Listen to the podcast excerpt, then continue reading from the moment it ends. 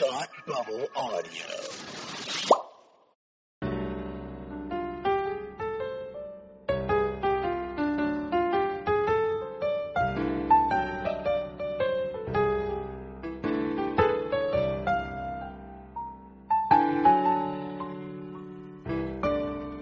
Hi, and welcome to Read Up, the podcast where we talk about books intellectually and stuff.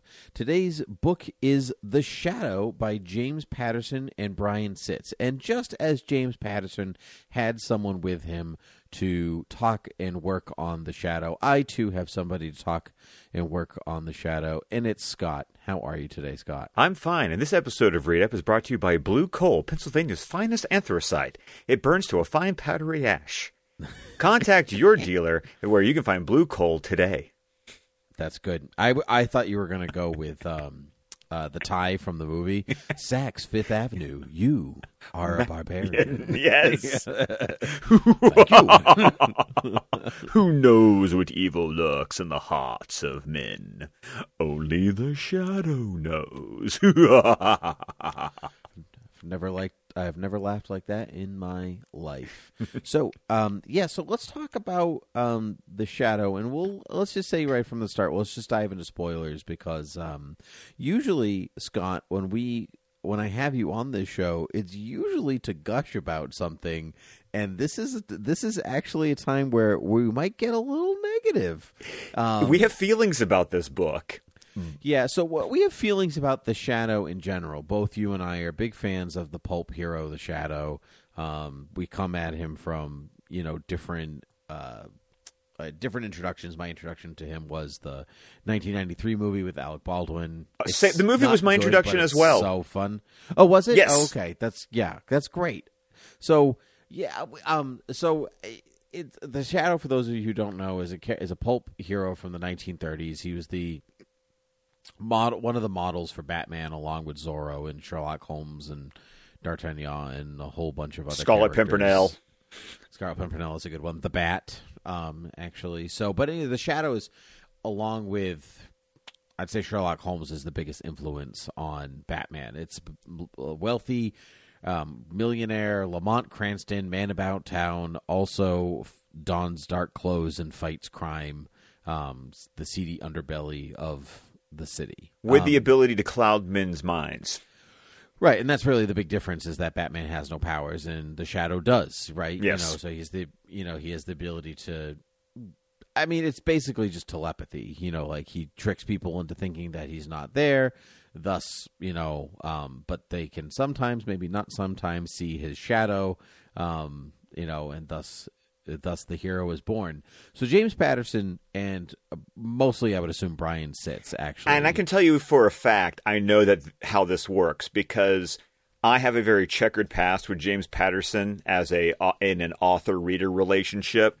And I know for a fact, based on interviews, that when you see James Patterson and fill in blank author, what how that operates is basically James Patterson is operating himself as a brand, and he uses his brand to help give upcoming authors, you know, a crack at the big game.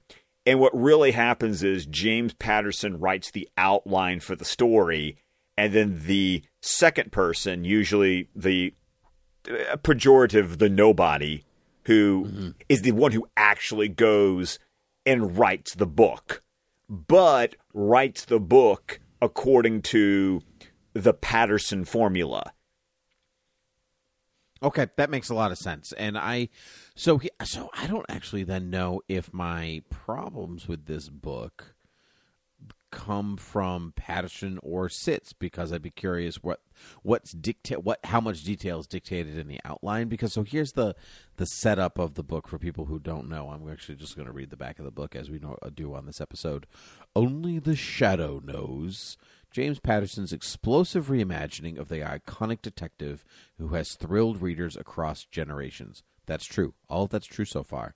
Um, James Patterson definitely reimagined an iconic detective that uh, lots of people love. Yeah. Okay. Yep. Yeah, mhm. Okay. Confirmed.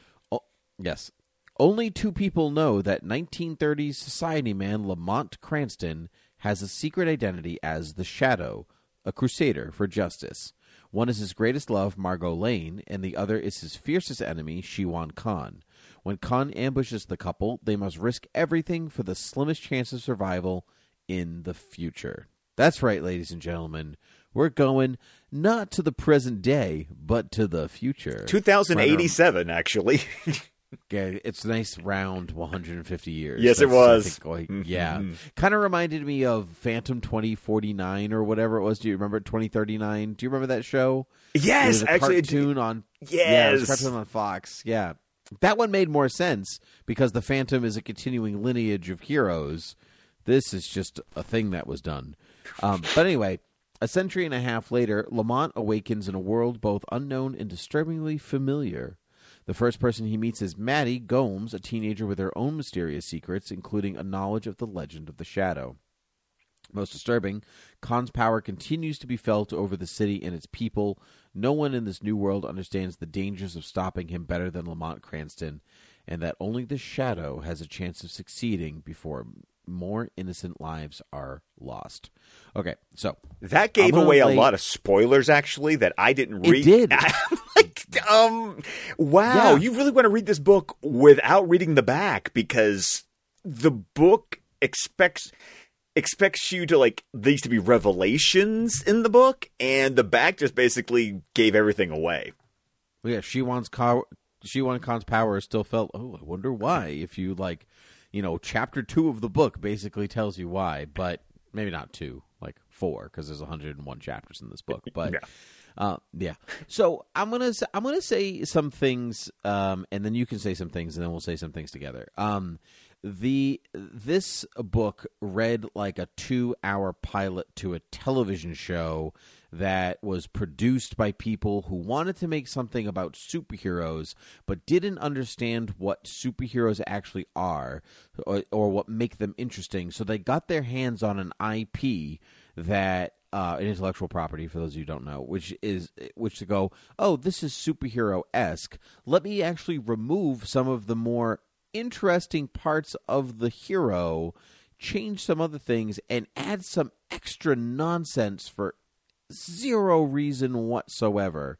Bam, you got yourself a book. I'm going to co-sign every single thing that you just said because you pretty much encapsulated like what I thought our discussion was going to be. I like it was like it is like you and I are the same person reading this book.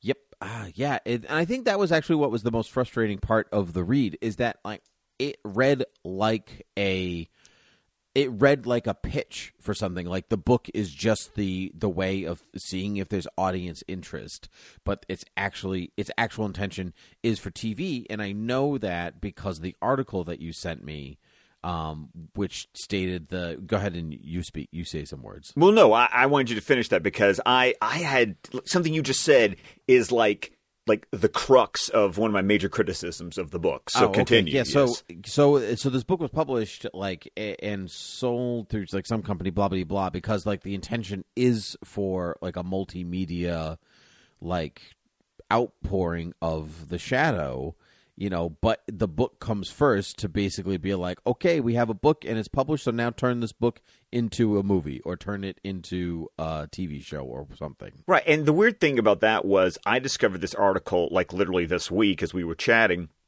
It came out last year announcing the fact this book was coming out.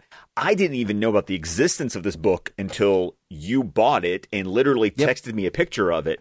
And I warned you because I was like, Patterson? Mm, like like uh, I have I have, you know, a bad history with freaks dressed like Patterson. You know, when it comes to when it comes to his books. Um, so the fact that the book was announced a year ago comes out, no real fanfare. Like it just it's there.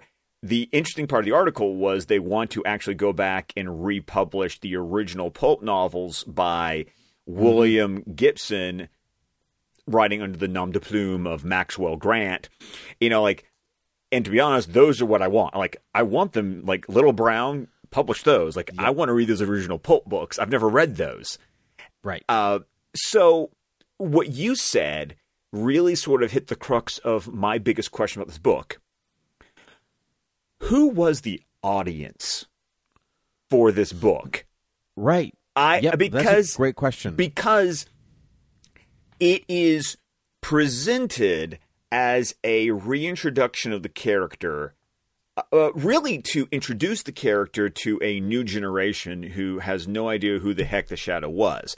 Like we started off with we had the benefit of the alec baldwin movie to be our hey kids this is the shadow and then if you're mm-hmm. interested that's what leads me down the rabbit hole of finding the orson welles you know radio show from back in the day you know which i think is probably you know historically the introduction for a lot of people was Yeah, the orson welles radio from- show it was from my grandma. She loved listening to The Shadow. That was like that was one of her jams. But this book is written in a way that it's supposed to introduce a new. It, it, it claims that it's trying to introduce the, this to a new audience. Yet so much of the the book is written depends on you having prior knowledge of the shadow to understand what they're talking about in the book because there is so many it does that annoying thing that a lot of people want to do when they introduce an old hero is they want to say here's the hero you know but what you know is not the way it really was let me tell you how it really was as we are generating our own version of the character and i'm like but that only works if your audience knows who the shadow is. So is it for people who know the shadow and then you're kind of ticking us off because you're n- subjectively needlessly changing things? Or is it for a new audience but then you can't expect the new audience to actually know anything? Like that's my that's my paradox about this book. Not and that's that's very even uh character specific to like what audience is this for. Even I was thinking like as a genre, I don't really know what this was supposed to be. It's not really a mystery because if it is, it's an obvious mystery. Oh man, I could tell you that start. there's a twist in the final chapters of the book that I literally could have told you four chapters into the book. I'm like, Yep. that happened, and then the twist happens at the very end. I'm like, Not a twist. not a twist. Too obvious. No, no, way too So obvious. The, there's real there's not tons of tension. It's not really a thriller. There's really no mystery to solve. There's there are tiny mysteries of like there's like character like like oh how are you connected to this? That's not really so much a mystery. It's just like general storytelling. Usually characters have some kind of mystery to solve in almost every story. Um, so there's, but it's not really a mystery. It's it kind of wants to be a superhero story. Yes, which is but written by someone who has no idea how to write a superhero story. Yeah, it almost reminded me of um, NBC's The Cape. Do you remember yeah, that show? I, I never You- saw was- it, but I I know of it. Yeah, it, it was kind of like, oh, we know about superheroes. They have special things and stuff, and they probably fight somebody. Something very similar to that was do you remember? I mean, I love Jason Reynolds. He is a wonderful YA author. You've talked about some of his work on the podcast Yep. before. Mm-hmm. He did a Miles Morales Spider Man book. And Oh. I will tell you that it was very successful with Miles and was awful anytime it attempted to be Spider Man. Oh, that's an, a really interesting distinction because once the costume went on, he did, he probably didn't know what to do. He didn't it. know what to do with it. No, no, it was not his wheelhouse. And so I had a very similar experience reading this book going, um, you really don't know what to do when he's actually supposed to be the shadow to you. No, that and I think that was part of my problem because like he like so Lamont in the future like actively rejects the pulp hero the shadow which did like exist. And all like, the "Ah, on iconography me." that goes along with that. The hat, the 45s, the, the scarf, the, the cape. scarf right. And he's like oh i never wore any of that. I didn't have that. And he's like but it's based on me. So i'm like so what were you doing? You were just lamont cranston and people knew that you had powers and that you fought bad guys but you just did it you technically just did it as lamont cranston and the shadow is actually the pulp hero that is based on you but it was a little confusing like it didn't actually know what it wanted to do Well, it also basically was like, I, basically, it also tried to present Lamont like he was a private eye, but yet he's Yeah. a millionaire. Like, it's like, but he's also a millionaire. but it's like- right. uh, mm, one of these things is not like the like were you a millionaire like Bruce Wayne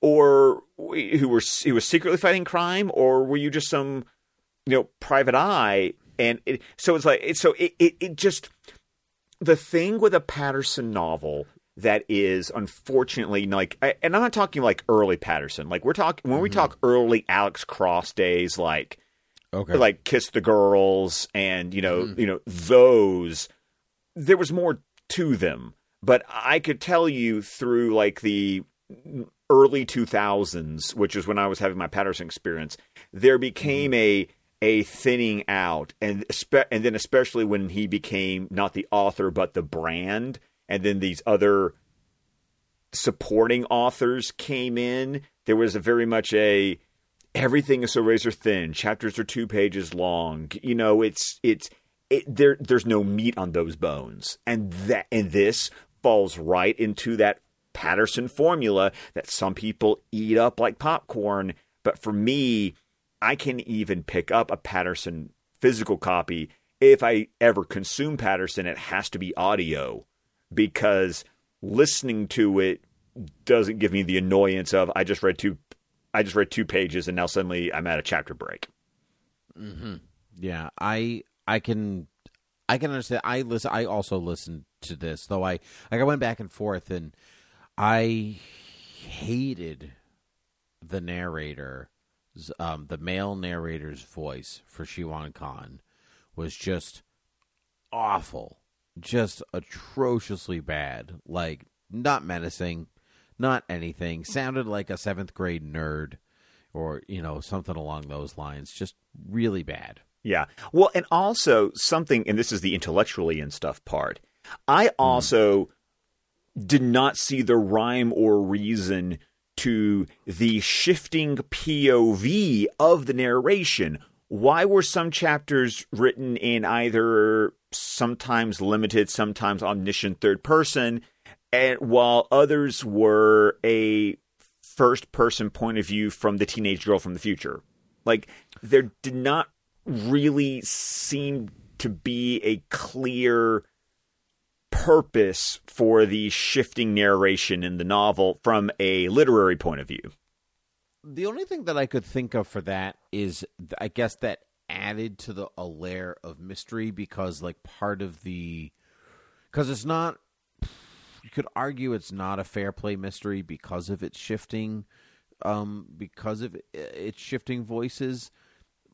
But um, I think that like Matt, like Maddie, only knows so much information about the future, and Lamont doesn't know any information about the future. So it needed the third person to explain stuff, which is to me pretty sloppy. Mm-hmm. Like it was like it was supposed to be first person, and then they got backed into a corner, and so they like, oh, we'll just switch it up, I guess. Well, and another thing that I eh, going back to the who is this book for? Another audience question that I had is that when you had this is this this is stereotypical. This is me making sweeping generalizations, but typically when you have a first person teenage narrator, who is that book typically written for? Who's the audience for that kind The of young adult, right? the- it's it's the young adult reader. the young adult reader.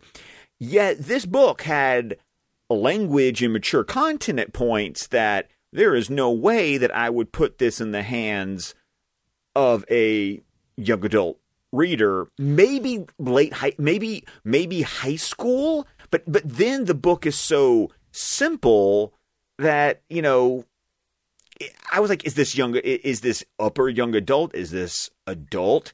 assuming some adults don't know who the shadow is like I, I i was really like where would you even put this in the bookstore Uh, I would put it upper young adult because I mean a lot of a lot of the like young adult heading into just regular fiction or mystery or thriller does have a lot of language or anything. Like it's almost you have to go the opposite and it's really hard to find young adult that isn't pushing some kind of boundary on language or sexuality or something like this. So i would consider this tame in comparison to some like high school aged young adult stuff that I've I've read. okay Um so but like you said, it's pretty simple.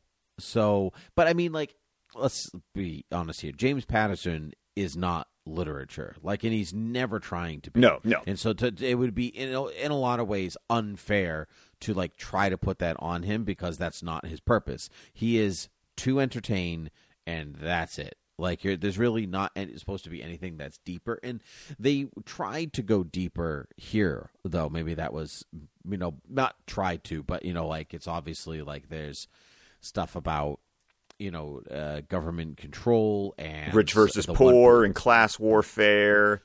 Right. And I actually really liked some of that stuff. I liked kind of the stripping away of Lamont Cranston. Like he doesn't actually need the money to be Lamont Cranston. That's not what he's for. It's really justice and for the people and all that kind of stuff. And there's some global warming stuff in there, like oh, you know, this used to be 12th Avenue, but now it's underwater, or it's Yeah, and, and but it's done so unartly. I, I wish there was. oh gosh, Yeah, I mean- so so was that sentence. But I know it was, it was it was terrible, but you know, and that's actually I remember when I finally just finally broke is when I was reading his young adult series Maximum Ride, and Oh yeah, I forgot about Maximum. yeah, Ride. by the third book, it becomes a treatise, uh, basically an environmentalism treatise, and done so um, without art.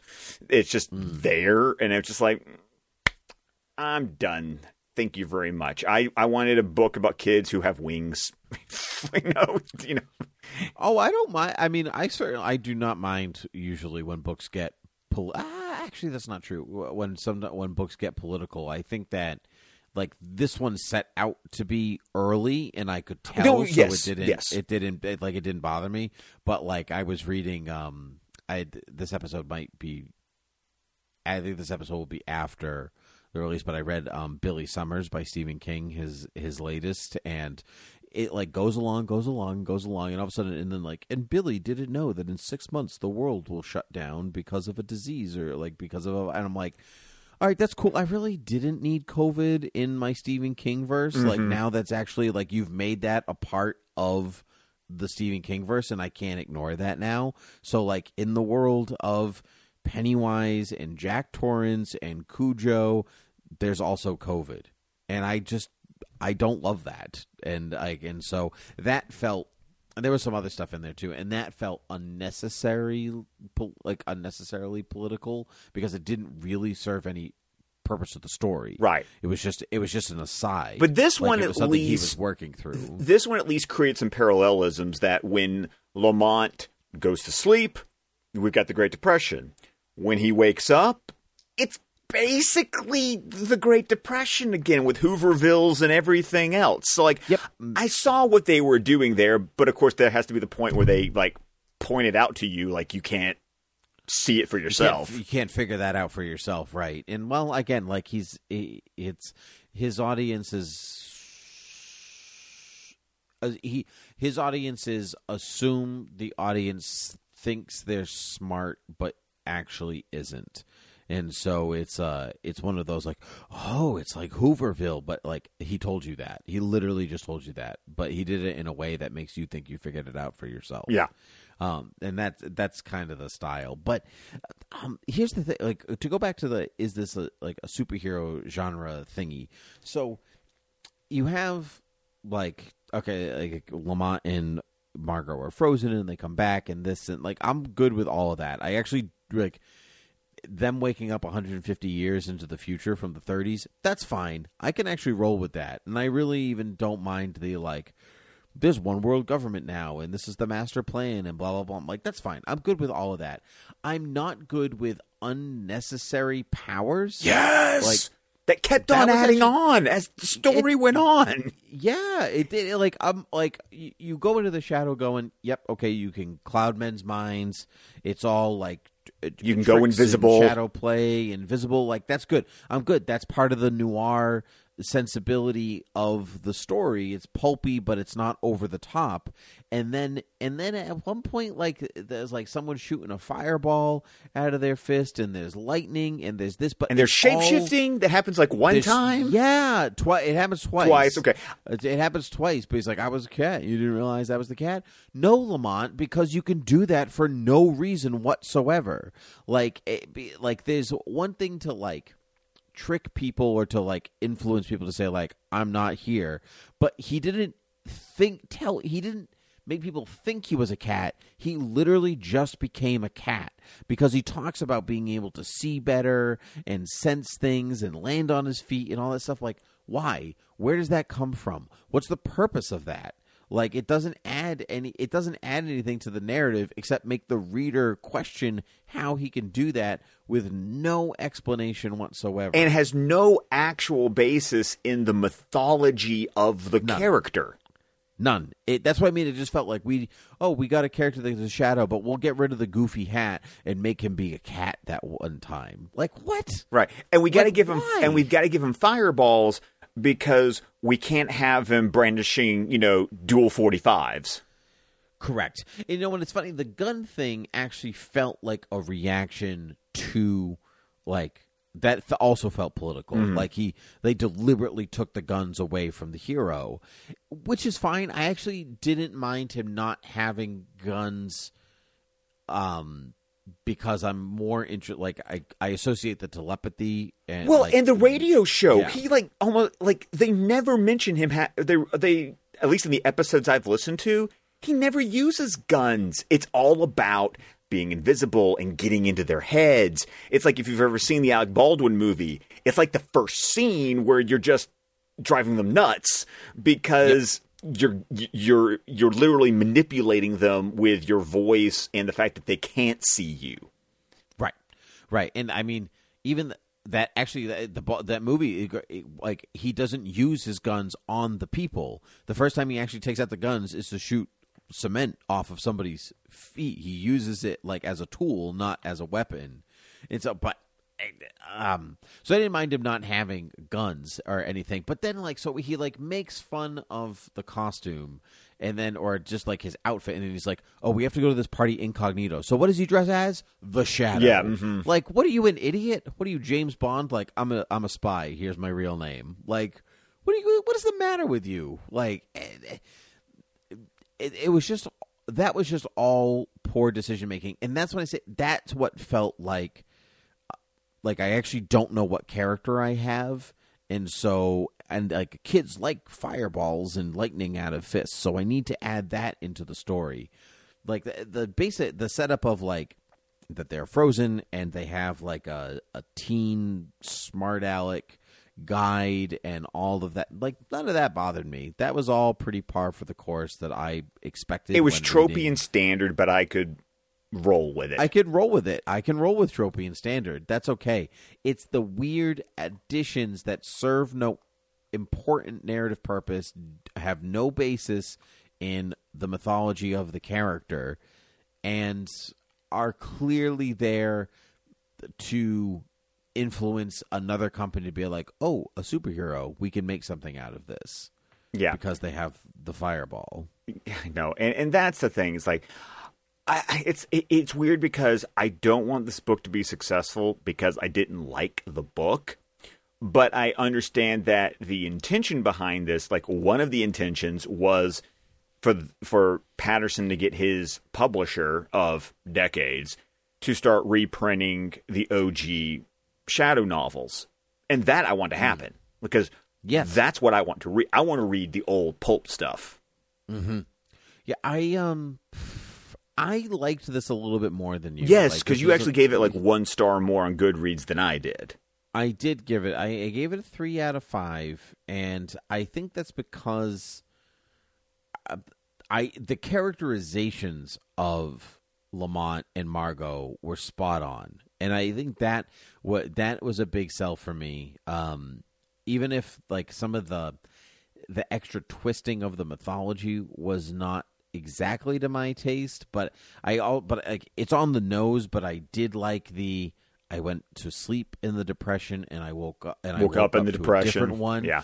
But I but I but I liked that it, he was he was rather focused on that. It wasn't um because it um original Shadow 30 Shadow doesn't really fight for the poor. No, right? You no, know, no, not at all. he you know he fights gangsters and corrupt politicians and like weird ghouls and Shiwan Khan and whatever else that he he goes after but he doesn't really um it's not really a social justice character The Um, radio show, you could argue, did that in some episodes based on different cases. Sure.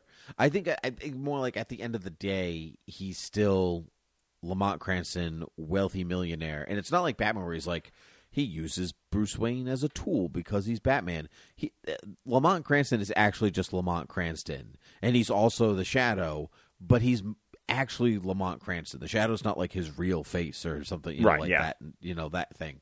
Um, he is kind of a jerk sometimes, and he, you know, and and all that. So I liked that this uh, newer version had a he was kind of a softy and he was like these people actually need help and I'm going to help them because that's the right thing to do. I enjoyed that part of the novel even if it was so on the nose enough that like I'll I'll give it a 3. Like if you can maybe ignore some of the weirder choices like the shape shifting or the like so are you actually the shadow or are you just lamont cranston and like we'll call you you know what i mean? Like i thought the story was going to go into like no the pulp character is just like something that somebody made and it's about me but i don't really care for it. And he was actually going to end up like claiming that title by the end of the story to be like oh the people actually do need a symbol. They like against this oppression and i will be that symbol for them and i will be the shadow and blah blah blah like that would have felt better to me because he would have like relearned or he would have claimed what he what we believed he was the whole time Yeah. I and I will fully admit that by the end of the book, I was finishing the book while I was recovering from a stomach bug and I was listening to the audiobook and I and one of the biggest tells for me, and I think this is why I ultimately gave it a 2 out of 5. One of the biggest tells for me is if I'm fading out and I miss portions of the book and I wake up and I can kind of just pick up where I am and I know I missed stuff, but I I A don't, don't care, care. and B I can roll with where the story is when I regain consciousness. Yeah, that that tells me something that goes, "Wow, no, no, this is not this is not working for me."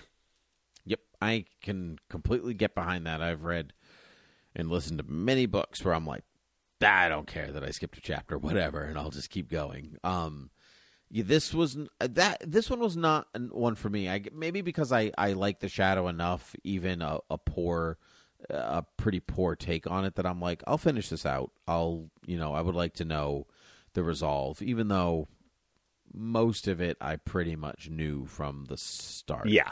Um, and actually, some of that, like, like it's again a little on the nose, but I kind of like this. So, like, Mar, I liked that like Margot's pregnant, and like she doesn't even get she doesn't get a chance to tell him.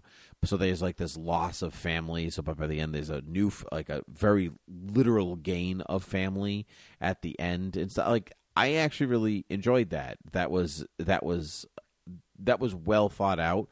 That felt more like the outline, but I wonder if like that's what like the lightning and the shape shifting was that outline or was that store like okay they need, he needs to get to here to here.